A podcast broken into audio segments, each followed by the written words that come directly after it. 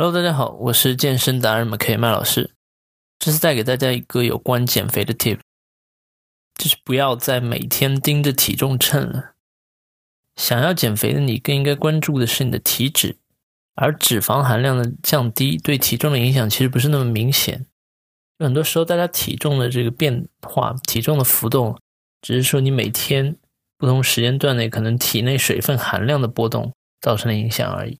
并不一定是你真的减了多少脂肪。